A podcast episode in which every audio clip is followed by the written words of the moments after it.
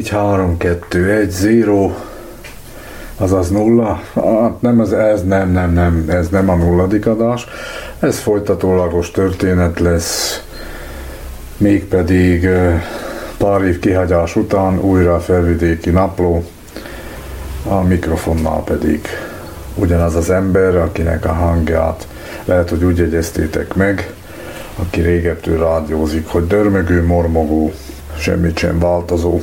Minden a régi, tehát valahol onnan, ha nem is tudom gyorsan megállapítani, hogy mikor, milyen napon volt az utolsó adásom, és ez nem is lényeges. A lényeges az, hogy ismételten kaptam felkérést, megkeresést, ugyanúgy, mint addig is csupán csak rajtam, csak is rajtam múlott. Hát szeretettel és tisztelettel üdvözlöm az új hallgatókat, azokat, akik régebtől együtt rádiózunk, és úgy, ahogy láthattátok a cseten, nem egyszer igyekeztem részt venni sokszor, akár még nem is odaillő megjegyzésekkel, de akkor is ott voltam veletek, és ha nem is éppen a legmegfelelőbb hozzászólásaimmal, de részt vettem a rádió műsorokban. Ami azt illeti, hogy a mai műsorban mégis mire fogok kitérni, nagyon szeretnék valamikor lehet csak egy úgymond politikai összefoglalót adni a hazai történésekről, legfőképpen azért, mert mindig adósnak tartom és érzem magam, főleg GG-vel kapcsolatosan fölmerültek ezek a politikai és választási beszámolók, hogy elkészüljenek, és én akkor megígértem, holott most már az új kormány Szlovákiában és még remélem sokáig működőképes lesz. Sok víz lefolyt a Dunán és az Ibolyon is. Nálunk változások következtek be, hál' Istennek kormányváltás volt, mert minden kormány, amelyik olyan mértékben és olyan szinten befolyásolni próbálja az igazságszolgáltatást, olyan összefüggések derülnek ki napjainkban, és szinte napról napra a rendőrség, ha szabad kezet kap, akkor igenis tudja végezni a munkáját, és olyan szinten tudja érvényesíteni a törvényeket, ameddig nem sikerül szinte tökéletesen, persze ez volna az ideális, megtisztítani a korrupt emberektől, bíráktól, ügyészektől befolyásolható magas szintű mi embereinktől, és a szót ne értsétek félre, mert így használta a Fico kormány, és lehet, hogy még az előbbiekben is. Egyesek, hogyha megvan a mi emberünk, akkor azon keresztül mindent el lehet intézni, és nem csak a magas politikában is, ez mind-mind egészen leér egész hozzánk, önkormányzati szintre, és napokban is, napjainkban is tapasztalhatjuk, hogy ennek véget kell vetni. Sokszor megjegyezte Zsolt, hogy talán nem kellene belemerülni ennyire a politikába, de lehetetlen. Lehetetlen, amikor napjaidat érinti, és olyan szinten érinti, hogy mi 2018-tól részesei vagyunk a helyi önkormányzatnak, öt új képviselővel elindítottunk mi is itt egy megtisztító folyamatot, és reméljük, hogy nem megy rá a teljes négy éves mandátum időszakunk arra, hogy a gazt kidobjuk, megtisztítjuk ezt a falut, ha sokan még mindig csak arra várnak, hogy mikor születik meg akár egy bírósági döntés, ez nem működhet így, és addig megyünk ügyészségen, bíróságon, ameddig eredményesek nem leszünk. Ez nem üzenet, ez nem ultimátum bárki felé is, hanem ez egy cél. És ez a cél volt azt hiszem Szlovákiában akkor is. Tisztessége Szlovákiáért csoportosulás, formáció több ezer embert az utcára hívott, és megfogalmazták azokat a dolgokat, hogy ez így már tovább nem mehet, és ebben változásoknak kell bekövetkezni, és ezen a változásokon naponta szerencsére érezhető nyomai vannak az államaparátusnak, ahol változások lettek kieszközölve, megvalósítva és fokozatosan működésbe lendülnek azok a folyamatok, melyek nem járnak vissza azoktól az emberektől, azoktól a háttértől, amely még sajnos mindig, mindig meglapul, kormányhivatalokon belül is meg lehet.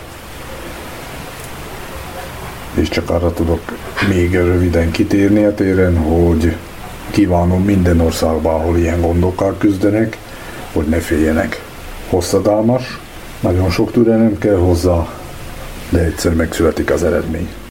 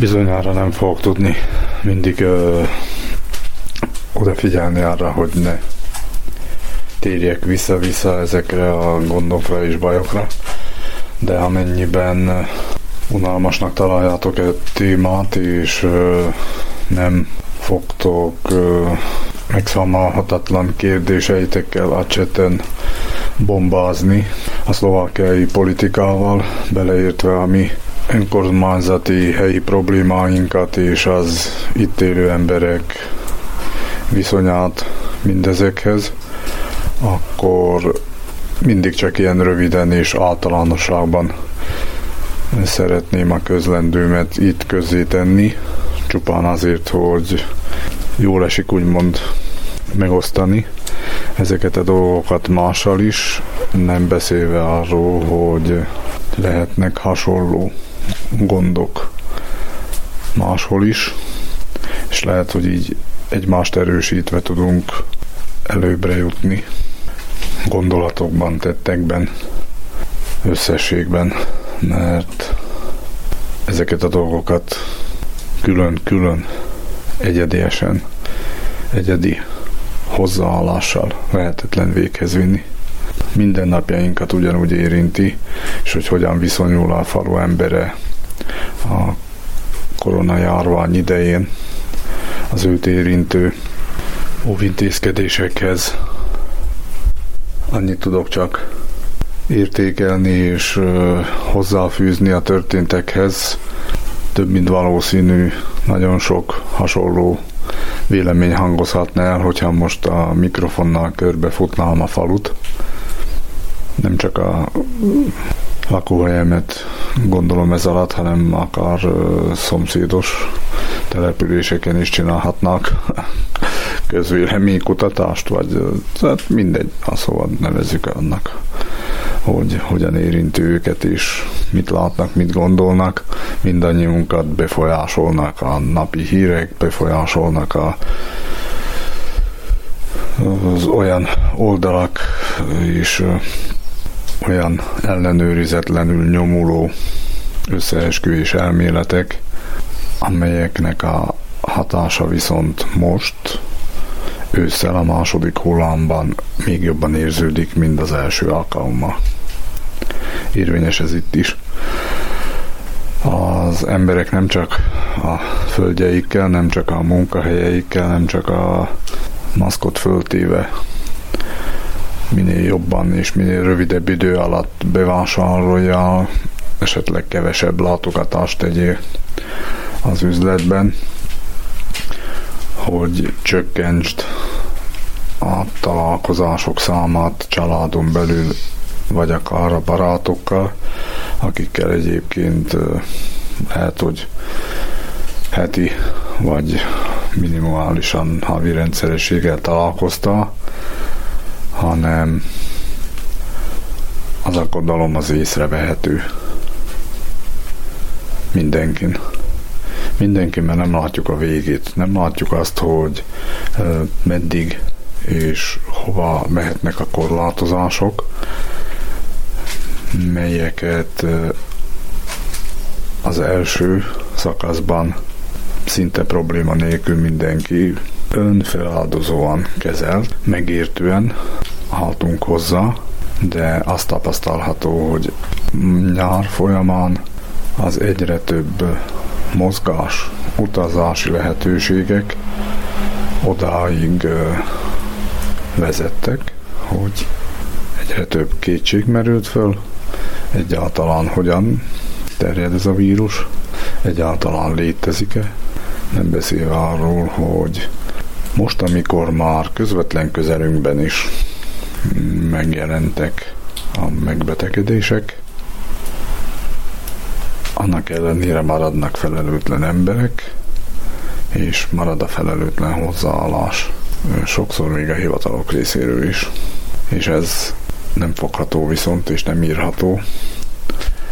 A szabadságjogok nem betartásával kapcsolatos indoklás mögé nem bújtatható, hanem csupán emberi molasztás, emberi felelőtlenség és emberi önzőség, amikor a másik érdekeit figyelmén kívül hagyjuk, és nem csak a saját egészségünket kockáztatjuk azzal a hozzáállással, amit egyesek tanúsítanak. Nem találkoztam olyan esettel, amikor vásárlás közben vagy üzletek látogatása alkalmával valaki direkt módon ellenállt volna akar a maszk viselésnek. Az, hogy elfelejtette, vagy nem éppen megfelelően volt az arcára helyezve, sem jó megoldás.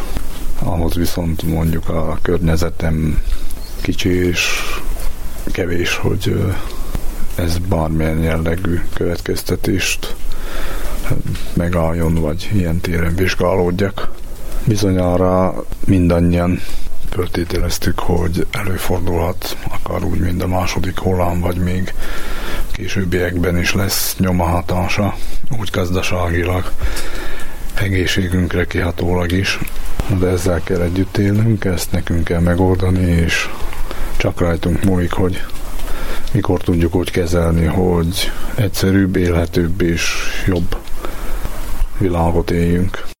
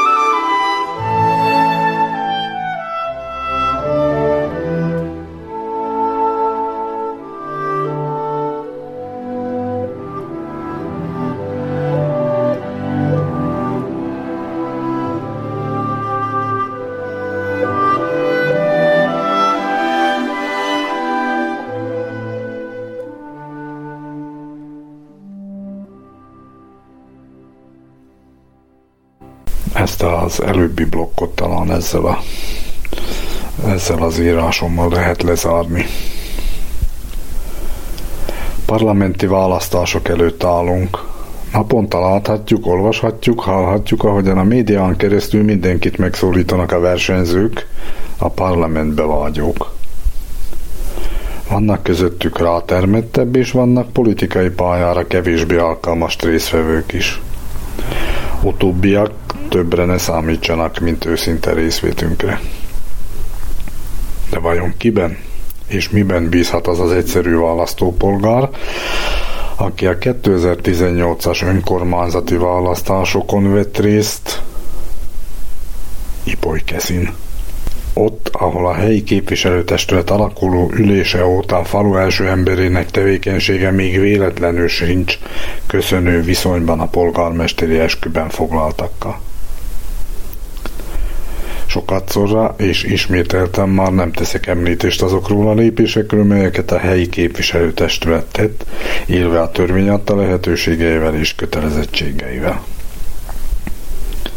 De annál inkább szóljon a felhívás emlékeztetőül azoknak, akik úgy látják a történéseket, hogy egy-egy szavazólap leadása után nincs több tennivalójuk, illetve csak is a képviselőktől várnak megoldást, esetünkben a falu ügyes-bajos dolgainak rendezésére. A francia felvilágosodás egyik kiemelkedő képviselője, Montesquieu a hatalom megosztásának, a politikai szabadság legfontosabb biztosítékának elméletét, a törvényhozói, bírói és a végrehajtói hatalom szétválasztásának követelményeként fogalmazta meg. Egy örök tapasztalat, hogy minden ember, aki hatalmat kap, visszaél vele, addig megy el, ameddig eléri a határokat. Ki mondaná meg, még az erénynek is szüksége van határokra. Azért, hogy ne jöjjünk vissza a hatalommal szükséges, hogy a dolgok eloszlása által a hatalom megállítsa a hatalmat. Egy alkotmány lehet ilyen, hogy senkit se lehessen arra kötelezni, hogy olyan dolgot megtegyen, amire a törvény nem kötelezi, és csak olyanokat tegyen, amit a törvény megenged neki, írta a filozófus a Törvények szelleméről című munkájában. Joggal kérdezhetjük, hogy az előbbi megközelítést Ipolykeszi polgármestere mennyire érzi magáénak, s vajon hosszantartó uralkodás alatt miképpen sikerült a demokratikus elveket a gyakorlatban érvényesítenie. Milyen gyakran vett részt az önkormányzatokat segítő munka értekezleteken, ahol képezhette volna magát, és egyúttal úgy vezethetni hivatalát, hogy érvényesüljön a fékek és egyensúlyok elve. Úgy látszik, várnunk kell mindannyiunknak, amíg nem születik döntés az igazságszolgáltatás szerveink keresztül az utóbbi évek alatt összegyűlt kezeletlen problémákról, többek között a több évi, évvégi zárszámadások könyvvizsgálásainak mulasztásáról, a főellenőri munkakör mandátum lejárta utáni szabálytalan betöltéséről, a legközelebbi hozzátartozó munkaviszony alkalmazásáról, a költségvetési szabályok megsértéséről, és még sok-sok egyéb hiányosságról. Amikor ezek a sorok íródtak,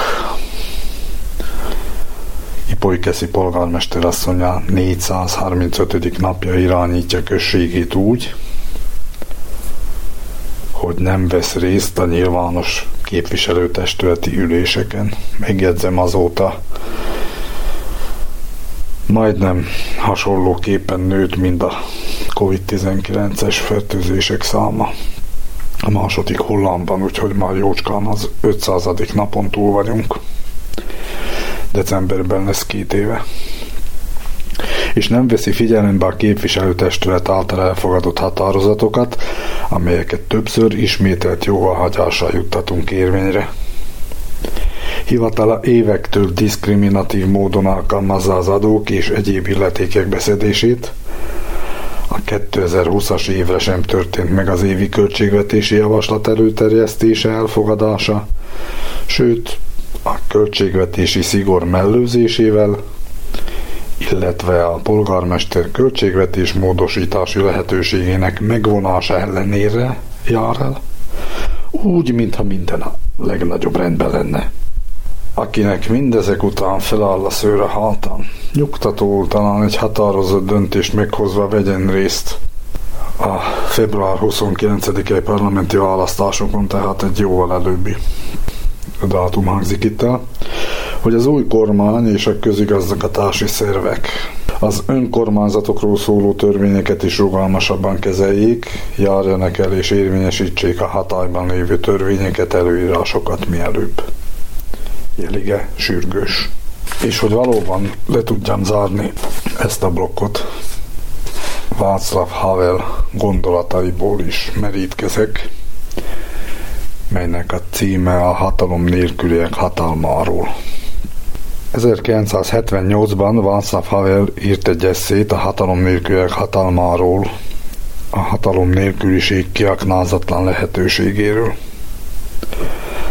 Arról írt, milyen felbecsülhetetlen előnyökkel járna, ha mindannyian úgy döntenénk, hogy szembeszállunk a minket körülvevő hazugságokkal.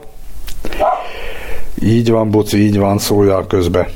És úgy döntenénk, hogy mi igazságban akarunk élni. Sokan mondták, ilyen ötlete csak egy olyan csalódott cseh Don lehet, aki lendönthetetlen szélmalmokkal próbál viaskodni. Sok szempontból indokolt volt ez a szkepticizmus. Ledönteni a hazugság séthetetlennek láncú bástyáját. Még ma is sokan élnek abban a hiedelemben, hogy körülöttünk soha semmi nem fog megváltozni. De emlékeznünk kell arra, hogy a hétköznapi emberek egy-egy tette is hozzájárulhat, és ezek összessége teszi elkerülhetetlenné a változást.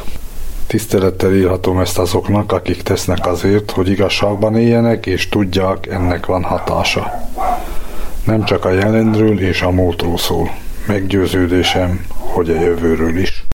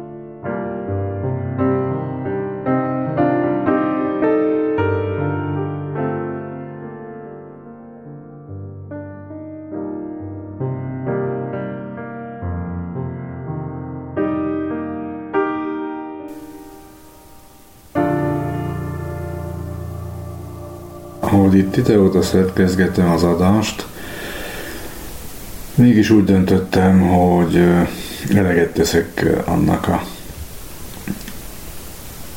lemaradásomnak, adósságot törlesztve, és nem csak Gégének, hanem mindazoknak, akiket egy kicsit a szomszéd politikája és történései az a Szlovákiában, hogyan alakultak a választások. Egy 2020-as márciusi cikket az azonnali.hu weboldalról, mivel majdnem teljes egészében egyetértek vele, Illés Gergőtől ezt az összegzést, mert nagyon jól ráérzett és nagyon jó képet lehet kapni még azoknak is, akik nem követik napi szinten Szlovákia politikai helyzetét. 2020 márciusában hivatalba lépett Szlovákia új kormánya, de a szokatlan négyparti koalíciónak egy perc ideje sem lesz összerázódni. Azonnal cselekedniük kell, és nem szabad elszúrniuk a járvány kezelését. Mindezt egy olyan miniszterelnök vezetésével, aki eddig mindenkivel összeveszett, és nem valami mellett, hanem valami ellen határozta meg önmagát. Mint arról az azonnal részletesen is beszámoltunk, február végén fölényes győzelmet aratott a szlovák belpolitika sómenje Igor Matovics és pártja. Az egyszerű emberek és független személyiségek, az Olano, a szlovák parlamenti választásokon. A koalíciós tárgyalások nagy nyertese Igor Matovics miniszterelnök és az Olano, mely nyíltan a névleg szociáldemokrata Robert Fico féle ellen kampányolva és korrupció ellenes platformon futva bezsebelt egy meglepetés győzelmet február végén. A nyertes Matovics így nagyon kényelmes helyzetbe került. Egy-két hónappal a voksolás előtt úgy tűnt, hogy a szmerellenes erők fejfej mellett pártonként 10% környékén végezhetnek, és fennállt annak a veszélye is, hogy az akkori ellenzék körében nem lesz egyértelmű nyertese a választásnak. Ez megnehezítette volna a koalíciókötést is, mégis melyik párt adjon miniszterelnököt és kinek jussanak a legjobb minisztériumok, ha a támogatottságuk szinte azonos. Matovics szerencsére ezzel a helyzettel már nem kellett megbirkóznia, hiszen a Matovics henger egyes ellenzéki pártoktól egyszerűen sok szavazatot, másoktól pedig a bejutás lehetőségét vette el. A szerencsésebbek úgy jártak, mint Andrei Kiska ex-elnök pártja. A pár hónapja még 10% körül mért Zarugyi. Kiska szavazói nagyszámban szavaztak az Olanóra is, de a párt 5,8%-kal éppen még bejutott. Igaz, a gyenge eredmény miatt Kiszka jelezte, nem hogy a kormányban nem vesz részt, de mandátumát sem veszi fel. Egészségügyi okokra hivatkozva befejezte politikai pályafutását azóta. Ő azonban még örülhetett ellentétben a progresszív Szlovákiával, amely körülbelül 900 szavazat hiány esett ki a parlamentből. Pedig a progresszívek nagyon magabiztosak voltak, szövetségben indultak, koalíciós partnerükkel, Haszpolóval, az Együtt pártal, így számukra a bejutási küszöb 5 helyett 7%-os volt. Nem volt viszont olyan forgatókönyv és közvéleménykutatás, amely a kiesésüket jósolta volna, az eredmény egy 6,96% lett a számukra, a Matovics hatás miatt nem tudott parlamentbe jutni a kereszténydemokrata KDH sem, az összes kiesett párt eredményét összeszámolva pedig kiderül, hogy a szavazatok 28%-a kárba ment. Itt én megjegyzem, hogy baklövésnek tartom, persze nem tudhatta senki, de ez is, ez a féle bukás is benne van a politikában, hogy sokkal jobb eredményt és magasabb százalékot értek volna el a progresszívek is, ha külön-külön méretetik meg magukat, és nem a 7%-os küszöb lett volna fontos számukra. Újra számlálást is igényeltek, aztán mégis vagy nem éltek vele, vagy nem is tudom ennek a fejleménynek a végét, de nem történt semmilyen változás etéren, úgyhogy ők nem kerültek be. Az Olano győzelme után nem is volt kérdés, ki lesz az új miniszterelnök. Igor Matovics a kampányban még hallgatott arról, hogy tényleg vannak-e ilyen ambíciói, a választás után viszont magától értetődő volt a jelölése, no meg az, hogy a legtöbb és leginkább fontos minisztériumot ők kapják. És ebbe bele is törődött a többi, Matovicsel együtt kormányzó párt. Az oktatási tárcánál a magyar Filip Monikát jelölték államtitkárnak, többek között a Nemzetiségi Iskola kérdése is hozzá fog tartozni.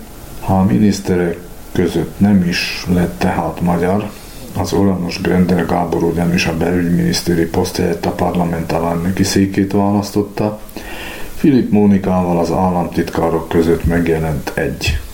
Magyar pártok nem juttak be, nem kell viszont aggódni, hogy rossz kézbe került és rossz irányba mozdultak el a magyar iskolák.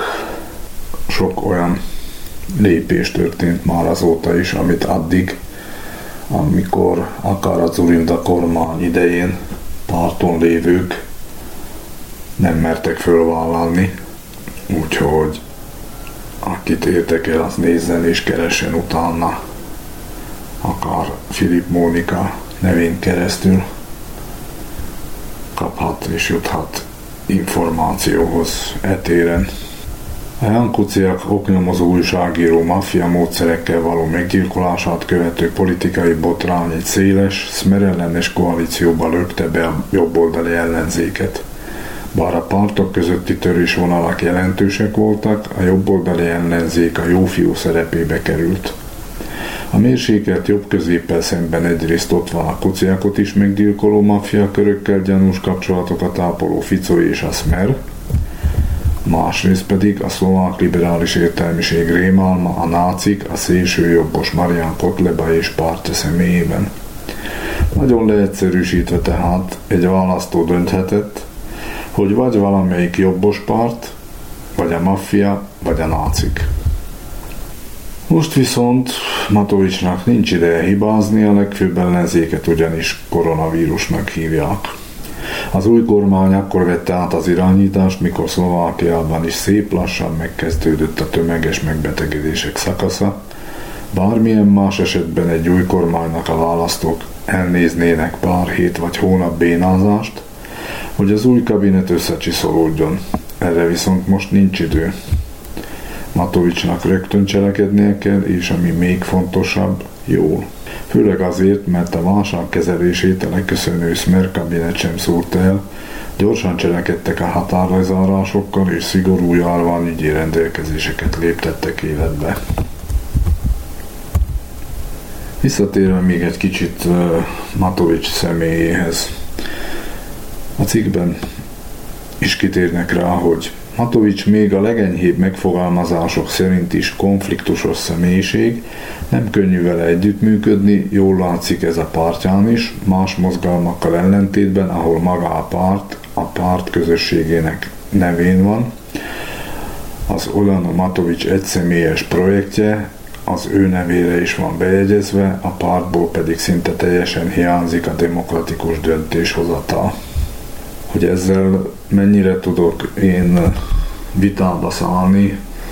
Egy-két azóta lezajlott találkozón keresztül, viszont olyan információkhoz is jutottam, hogy ez mégsem úgy működik, és azok a lépések, amelyek azóta is történtek, hogy büntető eljárás folyik, nem egy magasabb beosztású személy ellen, akik vagy a bíróságon ténykedtek, vagy pedig olyan pozícióból irányítottak, és oly módon, hogy csupán ezt érdemlik, különleges osztály, nyomozó osztálya szinte két hetente vezet el olyan embereket, akik nagy mértékben, nem éppen törvényes módon gyarapodtak, vagy pedig olyan döntéseket hoztak, ami miatt felelniük kell.